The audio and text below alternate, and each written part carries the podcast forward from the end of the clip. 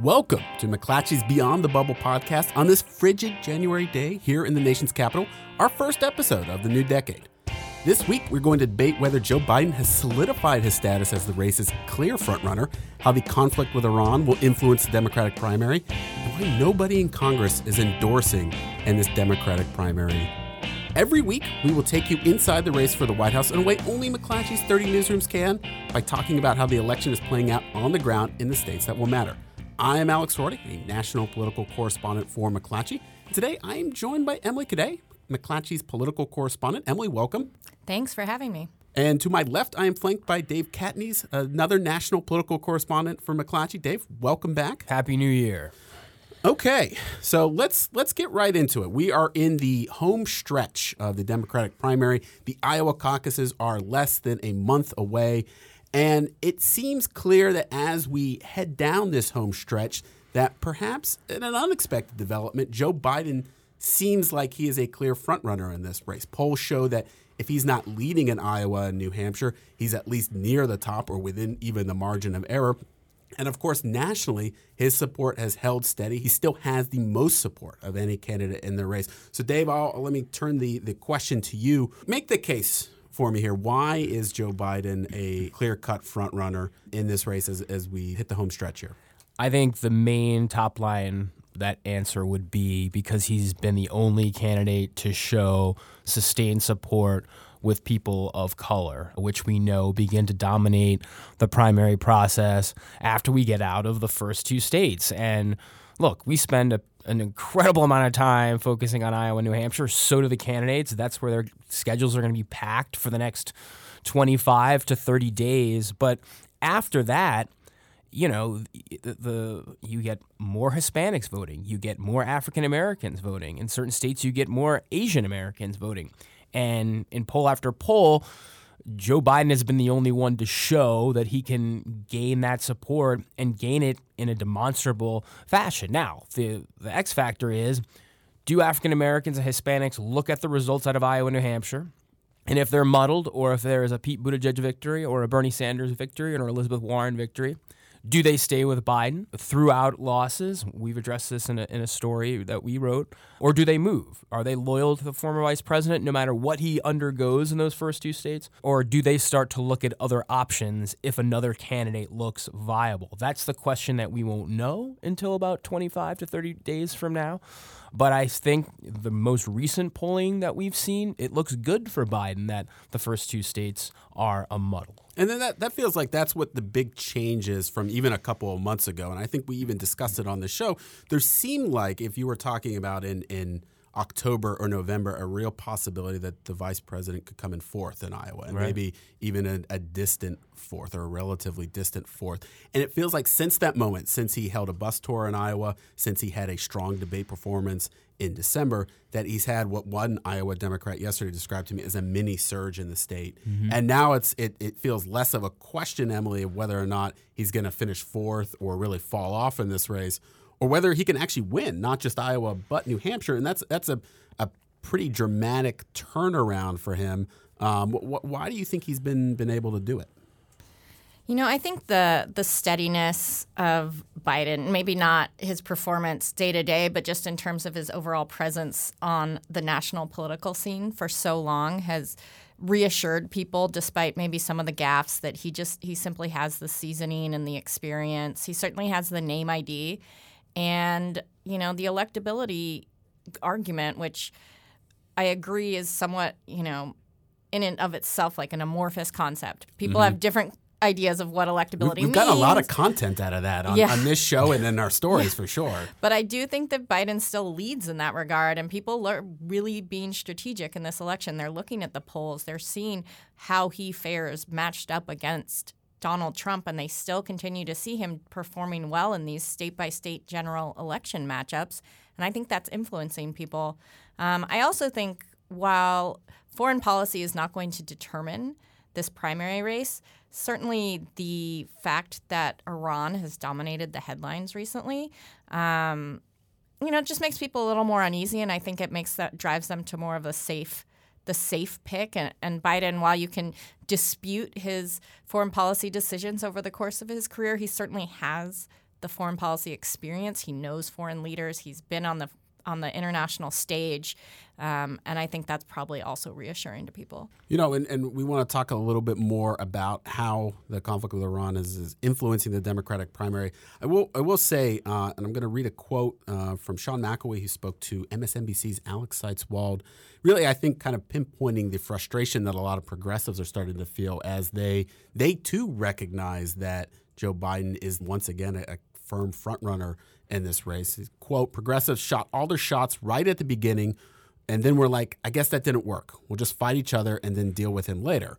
You know, what Sean is talking about, the vice president got so much flack when he entered this race that people were so carefully scrutinizing his his record going back decades in the Senate. And of course, you know, the most high profile incident of that, Kamala Harris on the 1st mm-hmm. debate questioning his record on on busing. And you know, I think people expected the bottom to drop out. It didn't, and it's one of the things that think has really stuck with me about his his race is, you know, even as the narrative has turned against him, and even as people are being more critical, his support slackened a little bit, but he by and large held on to his supporters. And you contrast that with someone like Elizabeth Warren, who when when things were good, she was building support and really seemed like she might even emerge as a front runner in this race. And instead, you know, the narrative turns and it seems like her her support is just a little bit more fragile than the former vice presidents. And that's where it's really catapulted Joe Biden in this thing. Now, look, I don't want to declare Joe Biden the winner by any stretch. You know, this race, just like any presidential primary, had a lot of twists and turns. Dave, is there anything that you see as, as a potential trouble point for him? Are there any pitfalls you think or any challenges he still has to overcome? I mean, look, he could still theoretically fall into fourth place in both mm-hmm. of these first two states. I mean, mm-hmm. these polls are muddled. It's 21, 20, 19, 15. And we've got three, four weeks, and a lot can go on. And I just feel like it's very volatile between those top four. If he's fourth place in Iowa, fourth place in New Hampshire, people are hitting panic buttons. They're asking about his viability. There's going to be questions about is he really the most electable candidate? Maybe his numbers against Trump vis a vis Trump in general elections fall. So, look, I I think he's a weak front runner. I think mm-hmm. he's the front runner, but I I think he's a weak front runner. He's mm-hmm. not a mm-hmm. Hillary Clinton front runner mm-hmm. um, compared to 2016. But I also just want to make a quick point about you're you're talking about progressives going after Biden. Remember where we were about a month ago? They were focusing all their fire on Pete Buttigieg. Mm-hmm. So Biden had this period, I think, between the end of November through December where he was almost going untouched in these debates where you had Warren and Buttigieg in this fight. You had Klobuchar entering a fight with Buttigieg. You know, Bernie was trying to take some shots at Biden, but that that really pr- pushed through uh, over the other noise that was really dominant in the media sphere. So I think we can't underestimate that Buttigieg Warren fight, which was a couple weeks in the making, that I think has allowed Biden to rise a bit.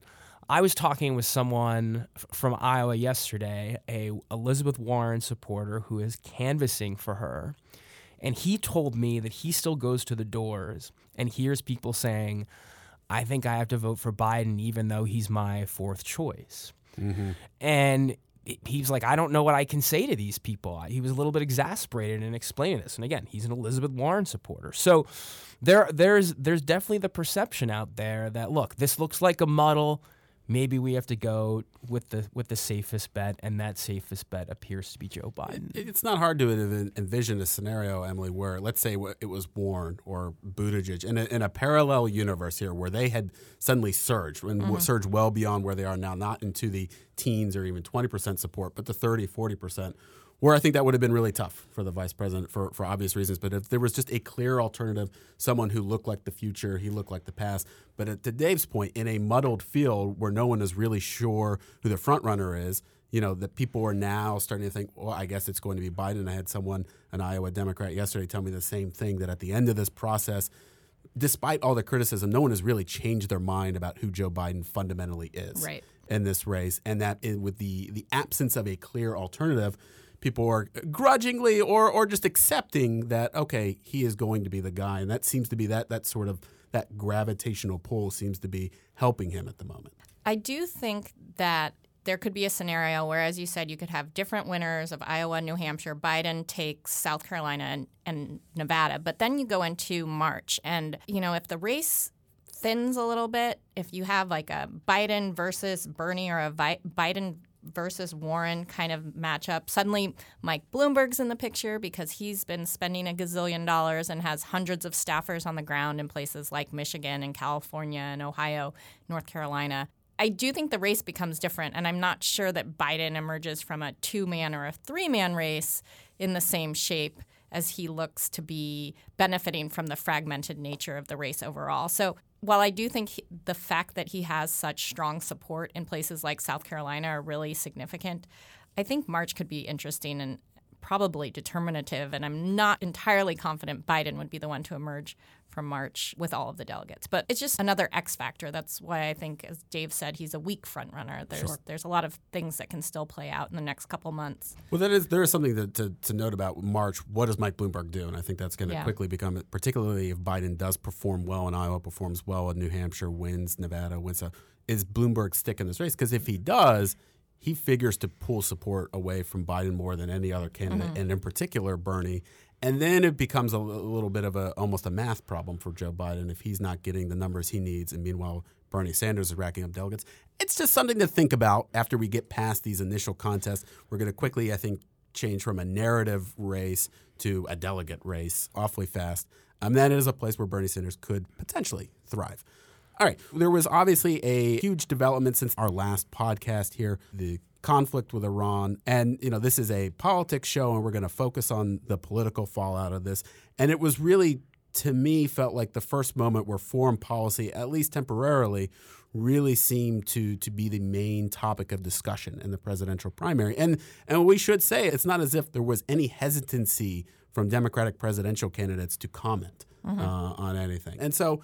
Emily, I, I want to ask you, what do you think? Is there going to be a lingering effect? As you know things stand here January 9th on a Thursday, it seems as if things are de-escalating between the United States and Iran, but do you think that there is a lingering effect of this primary? Is there something that voters saw when they looked at candidates, thinking of them as commander in chief, that will carry to Iowa, New Hampshire, and through the Democratic primary? I think it probably does. I mean, the conventional wisdom is that this helps Biden. And I think that's probably true. I, I don't know how much, you know, obviously the news cycle these days is so fast. I mean, 24 hours from now, we could be talking about something completely different, maybe impeachment, maybe the Senate trial starts and that kind of washes all of this away. I mean, Iran is not done.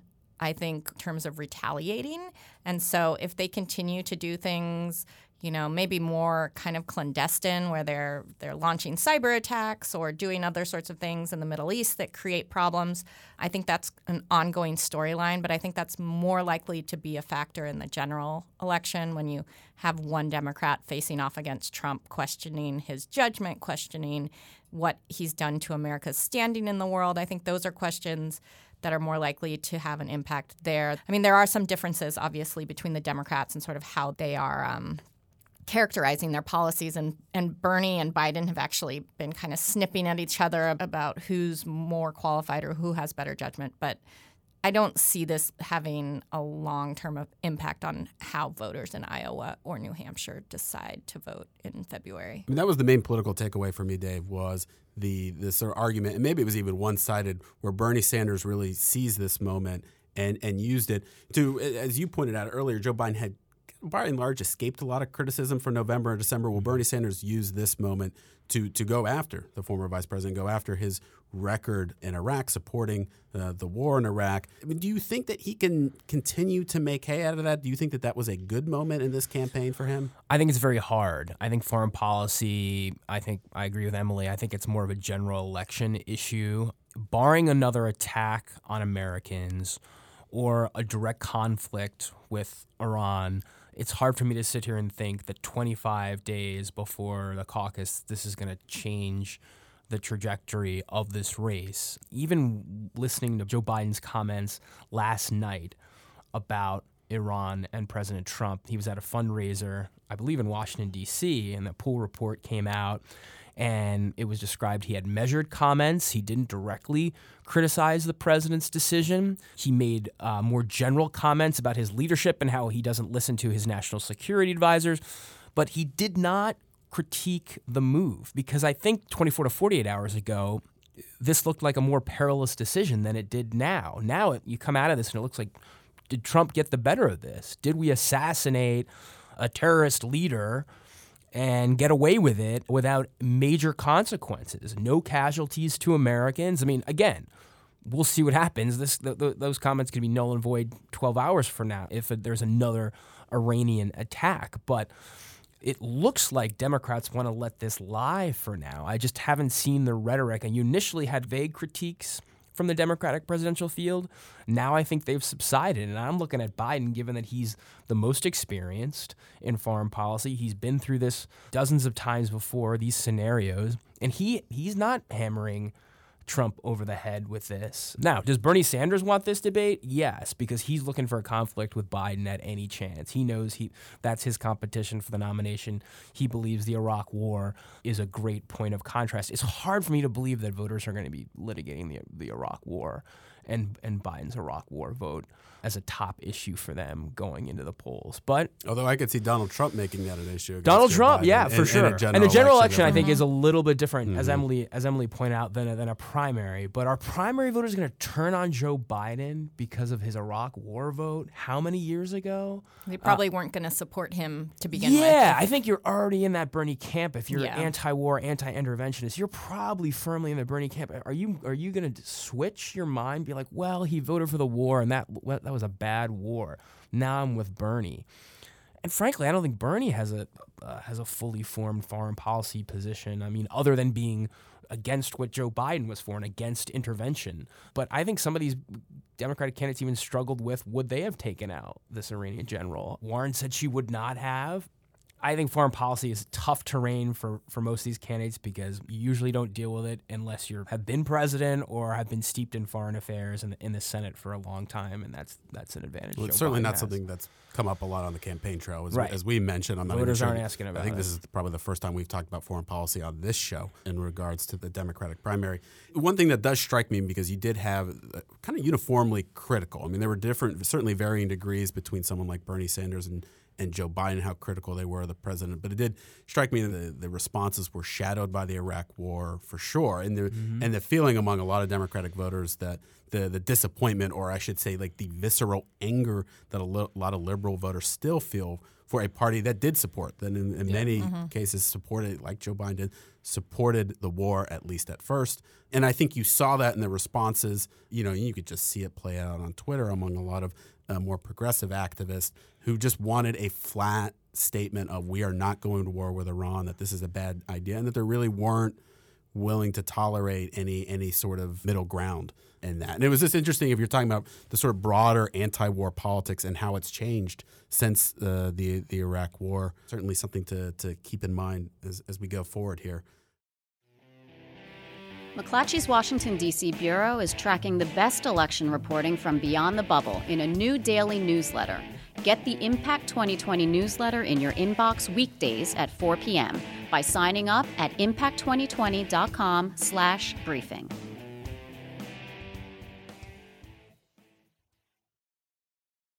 All right, before we leave, Dave, I wanted to talk to you about a story that you published this week. One that I thought kind of told a, a larger story about the, the Democratic primary uh, and really the Democratic primary in 2019. I'll set it up for you here. Basically, in, in short, a lot of the congressmen have been pretty hesitant to endorse in this presidential race. Why don't, why don't you tell the listeners more about that? Right. It was just striking to me. I was looking back at the, you know, the 2016 race at the first week of January. Basically, at this point, Hillary Clinton had 181 congressional endorsements. Now, obviously, she was an overwhelming front runner, so obviously a different circumstance than this race. But still, if you look at where we are now, Joe Biden uh, just has 31 during the first week, and and he's a, a weaker front runner, but a front runner, and he has relationships with most people in in Congress and the Senate. But in talking to a bunch of members, House and Senate members on Capitol Hill, they basically said we want to stay out of it. And there were multiple reasons for this. I feel like there is you know buyer's remorse from last time. They got in early for hillary. The rise of bernie sanders was not forecast. Then hillary loses the general election. Did they pick the wrong horse? They've all got constituencies at home too that they have to answer to. So if they if they support you know one or the other candidate there's there could be political fallout in their own district. You know i also feel like they're looking at this almost like pundits like we are, right? The muddled primary. They don't want to mm-hmm. they don't want to pick a loser. And they're looking at this race and they're going, "Well, maybe Biden is the one and I like Joe, but man, you know, his numbers don't look that great. They don't look that strong. They don't look Hillary strong." So th- they're staying out of it. The stat was Biden has about a fifth of the endorsements that Hillary Clinton had at this point. Uh, and it goes down from there. Uh, you know, Warren and Booker, they're tied for second after Biden. But top line is most of these members are are staying out of the race, and I don't think you'll see them move until you see the race move, until you see someone start winning, and then you'll see them get on the bandwagon. They will follow public opinion. Well, that, that's why, I mean, one of the reasons I, I thought the story was so good is that, again, it, it kind of told the story of the Democratic primary in 2019. You had a very muddled race. No one was sure that Joe Biden was even a real front runner in the race. No one was sure he was going to emerge. And so you saw that manifest itself in the lack of congressional endorsements because everyone is so cautious.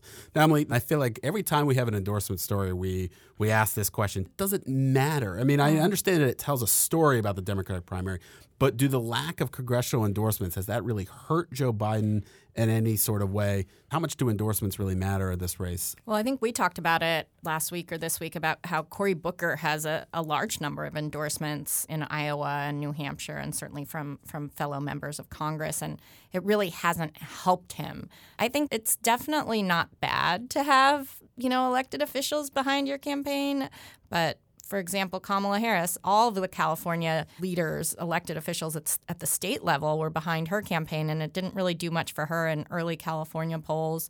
You know, ultimately she she ended her presidential campaign. I I do think, especially um, sort of these elected official political types, the, those endorsements are mattering less and less these days. Bernie Sanders doesn't get that kind of support from the establishment, and that probably helps him. And his brand is anti-establishment, so you know, an endorsement here or there can make a big difference if it's if it makes a splash in the headlines. But kind of rolling out these kind of endorsements every week, they've become so routine, and there's so many candidates in the field as we've talked about. It's it's sort of hard to think that you know a state legislature or uh, even a member of Congress is really going to have that much of an impact. I mean, we can all agree that there was one endorsement that did seem to matter. It was Ocasio Cortez's endorsement Yeah, um, of, of Bernie Sanders, and that was as much about the timing in the, in the immediate aftermath of his heart attack. It really seemed to reinvigorate the the campaign or help reinvigorate it. Just recently, we had what I think people would argue as potentially a major endorsement, Julian Castro, who of course left the presidential race, Mm-hmm. then again immediately endorsed Elizabeth Warren. The two held a rally together. Now it seems like he is. You know, Dave, I heard you. I saw you mention on Twitter. You know, there's a little. There are little shades of Cruz Fiorina uh, at, the, at the end of the 2016 GOP primary. Now. You know, and someone else I saw, you know, it said it was, is he already her running mate? No, I don't think we're we're there yet. With, Well, we're getting Elizabeth. close. We're getting, He- he's seems like she Well, wants this- that. okay. I mean, her, his names are on the signs now. Right. So He's it's campaigning like- for her in Nevada this yeah, weekend too. it's definitely so. Mm-hmm. a play for, for people of color, and you know, it, she needed a new moment of excitement. Sure. uh, and and she got some energy and, and, and media out of that. I think it's a good picture for the Democratic Party, but I also think it got overwhelmed by Iran uh, in, in a, for, for a bit of it. So- Right. Well, I mean, and that and that's the question. I mean, do we think that this is the the going to be the equivalent for her, or is her campaign just to have too many challenges at this point for Julian Castro to really, in the same way that Ocasio Cortez seemed to inject new life? Do we see that happening with Castro right now, or too early to tell? I don't think that Castro has the same cachet as Ocasio Cortez. She is sort of a like AOC is just it's a one name kind of phenom, particularly She's on social media. And you know, I think that her power and reach is what draws a lot of headlines. I know when I have headlines with the squad in them, even that those draw a lot of clicks because they are so polarizing. Castro is not that kind of personality. Like I said, he's going to be in Nevada this weekend campaigning for for Warren. That probably helps her there. He was spending a lot of time in Nevada and had a constituency there, so it it's not going to hurt her. But I don't think it helps her the same way that AOC's endorsement helped Bernie. All right, let us move on to my favorite segment every week. Tell me something I don't know. Tell me something out of your notebook, something you've reported, something you saw from an, a, another reporter that our listeners should know. Dave, you're up first. So this actually comes out of the congressional endorsement story that I reported on this week. Talked to, to congressional members out of Michigan, out of Wisconsin, some very progressive members, and they're repeatedly complaining to me about how they didn't feel like any of the candidates were focusing on issues of importance to them, whether it be education in urban areas, whether it be the rural economy for, for some members. And when I would prod them about why weren't they endorsing, they kept coming back to issues. And I went through the list of candidates, and you know we've had how many candidates in this field talking with how many plans, and you've got members of, of Congress saying they aren't happy with the issues. And the most striking thing to me, which you guys will get a chuckle out of, I think, is almost to a T, every one of them said this primary has been too focused on healthcare. and we'll uh, get a chuckle right? it, yeah. I mean, like the Medicare for all debate versus opting in, and even Jeff Merkley. I, I was sitting in his Senate office, and he said if if the next moderator starts the debate with that question, he would say. We got other damn issues to talk about. He wants the candidates to push back. And this is a progressive member. Remember, healthcare is the number one issue for Democrats, like in poll after poll. That's what it shows. That's what they care about. But yeah, Democratic elected officials, Dan Kildee told me, he's like, it's been too much on this Medicare for all, the nuances of this. We're all for the same goal. Why are we getting in the weeds on this? I think that reflects some nervousness and anxiety about this being a whipping boy for Donald Trump in a general election, no matter who the nominee is. And, you know, from progressive to even more moderate members, they want the debate moved off of healthcare. I don't. We'll see if that happens in the last three or four weeks this campaign before people start voting. But that was striking to me. Members saying that repeatedly over and over. No more healthcare debates. Get the sense they don't really like the politics of that, Yeah. that too, as, Yeah. as much as the, the policy. Emily, what do you got? So I wrote a story this week about the campaign's use of text messaging, and I I was interested in because I get texts from Bernie Sanders all the time how widespread this has now become, and I thought it was pretty striking. Some of the statistics just in terms of Sanders' campaign in 2016 was sort of at the forefront of using this new technology, this software to enable basically their own volunteers and supporters to text people at a kind of a mass mass reach and, and very micro targeted sort of demographically. They have sent 88 million texts so far in this election cycle compared to roughly 10 million texts they sent in all of their 2016 primary campaign. And it just shows you it's pretty cost effective. You're using volunteers, it doesn't cost the same that TV ads. It, it's just a way they think they can reach people where they're actually going to cut through, um, which is hard to do sometimes with TV or digital or even emails. So I think it's something to watch. I learned that, you know, your cell phone number, if it's your primary number, like it is for me, can end up in your voter files. So they can access those whether you want them to or not. And um, so I think that's going to continue to be a, a key tool for, for the campaigns going forward. And and you know, you and I have talked. I mean, as campaigns are just kind of desperate to find any way to reach out Yeah. to, to voters, whether that's knocking on doors or you know, obviously TV ads, but the traditional methods um, seem to work less and less with each cycle, and so that's how you see something like 90 million text messages Yeah. sent, sent to uh, to voters. Uh, mine, uh, and I will be quick. Just a story that caught my eye this morning out of Politico. Bill Scher, a very smart political reporter out of that shop, noting how little campaigning there has been in Iowa relative to past Democratic campaigns. You had someone like in 2004. The 2004 race, Howard Dean visited the state over 100 times. Well, at this point, of the the front runners, Amy Klobuchar is closest to that, and she might hit 80 visits in the state. But if you look at all of the other front runners, whether that's Buttigieg, Biden, or Warren, they've spent less than 50 days in the state in 2019. And really, to, the point that he made in the story, just evidence of a primary that is becoming more and more nationalized. And I think we really saw that take off this year for a number of reasons. We've talked about on this show how Iowa seems to be a real focus for people, and I think it has.